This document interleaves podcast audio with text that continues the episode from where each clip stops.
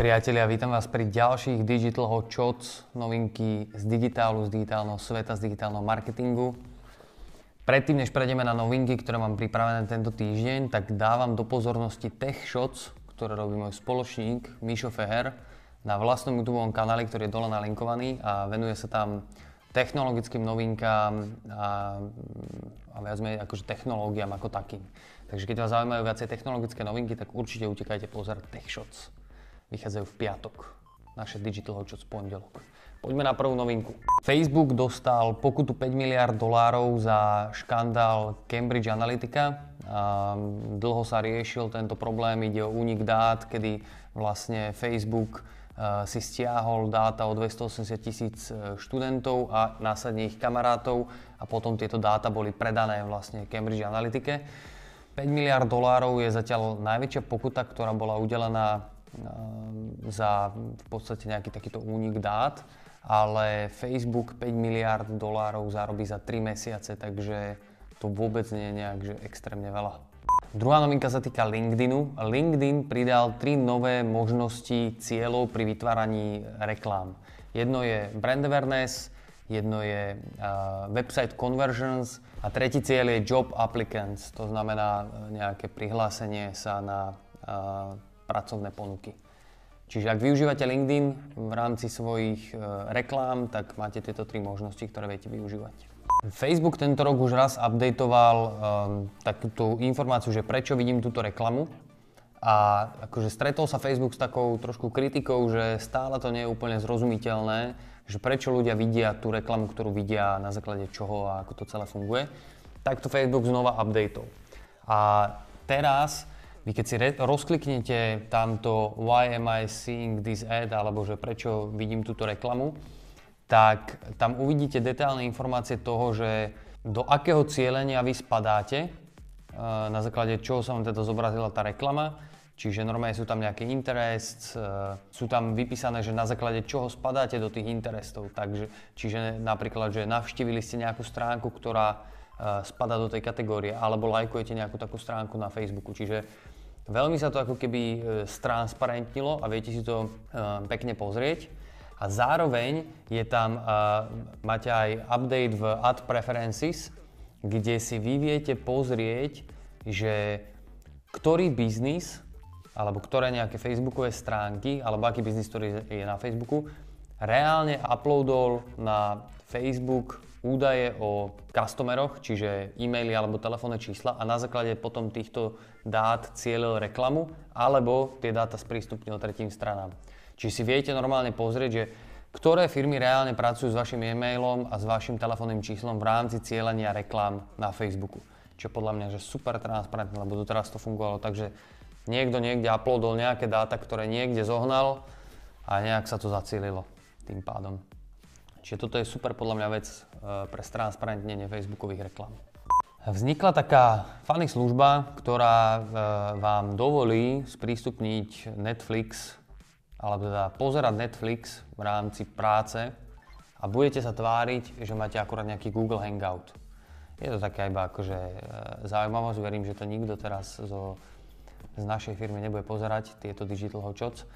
Čiže normálne pozeráte Netflix a viete si to ako keby prepnúť do toho módu, že to vyzerá, že s niekým akurát hangoutujete. Tak iba taká informácia, keby ste sa chceli v práci trošku mm, zadrbkávať, priatelia. Google Lens, čo je v podstate apka od Google, dokáže rozoznať umelecké diela a teraz po novom vám hneď dá aj kontakt na daného umelca. A malo by to fungovať tak, zatiaľ sa to testuje v Amerike, že sedíte v podstate v nejakej kaviarni a vidíte teraz nejaký pekný obraz na stene, zoberiete Google Lens, ktorým na to namierite vám to hneď vyhodí meno umelca a aj priamy kontakt, že ho môžete kontaktovať. Čiže podľa mňa, že super vec, hlavne naozaj pre lokálnych umelcov, ktorým to dokáže strašne pomôcť, keď sa chcú presadiť. Takže takáto vychytávačka Google Lens, ktorá zatiaľ dostupná iba v Amerike. Spotify spúšťa light verziu e, svojej apky, to znamená, že sa snaží spustiť, alebo teda rolloutla túto verziu apky už v 46 krajinách a snaží sa dostať medzi, uh, do krajín, kde je slabší internet a kde sa používajú ešte staršie telefóny. Čiže tá aplikácia nežere tak veľa dát a tým pádom je kvázi jednoduchšia. Takže ak niekto doteraz nepoužíval Spotify, lebo sa mu zdalo, že tá apka je veľká a my na Slovensku máme dobrý internet, takže to je v pohode. A Google Lens boli využité ešte v, alebo teda tá apka bola využitá ešte v jednom ako keby prípade za posledný týždeň. A Stranger Things, ja si nejdem tento seriál, ale vy keď si idete tento seriál, tak tam je nejaká uh, reštika alebo nováčková služba, ktorá sa tam využíva. A Google Lens sa spojil s New York Timesom, a teda Stranger Things a New York Times a Google Lens sa dali dokopy a vytvorili taký interaktívny inzerát, na ktorý keď namierite Google Lens, tak uh, sa uh, rozanimuje celý tento inzerát. Čo je super, podľa mňa vec a podľa mňa takýchto inzerátov bude iba pribúdať, hlavne v printe. Search Engine žurnál dal dokopy 15 takých, že oni to nazvali, že must have featurky, ktoré by mala mať každá e-commerce stránka. Podľa mňa nie je úplne pravda, že všetky by ste mali mať, ale minimálne je to taký dobrý checklist, keď niekto robí e-commerce, že sa zamyslieť nad tým, že či, všetky, či niektoré z týchto featurek by ste nemali implementovať na stránku, alebo že či vôbec tam niektorú z týchto máte. Lebo sú tam naozaj zaujímavé veci, ale nehovorím, že všetkých 15 by ste mali mať. Ale minimálne si to pozrite, ak máte nejaký e-commerce alebo plánujete e-commerce, že s čím by ste mohli počítať na vašom webe. Samozrejme aj tento týždeň máme novinku od Marketery z prvého curated marketingového portálu na Slovensku.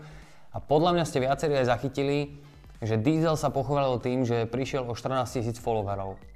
Ak ste to nezachytili, tak ja vám nebudem prezradzať takto o videu, o čo ide, ale dole si to pozrite, je to nalinkované v popise a je to veľmi, veľmi uh, taká podľa mňa, že ľudská a príjemná ako keby pochvala. A ja by som sa pochválil tiež, keby nám teraz ubudnú, ja neviem, aj klienti alebo followery na základe toho, že sme nejaký open-minded Takže určite si to pozrite. Dole je to nalinkované v popise. A máme ešte jednu takú štatistiku, alebo takú jednoduchú infografiku, 6 čísel trendov v rámci digitálu za rok 2019.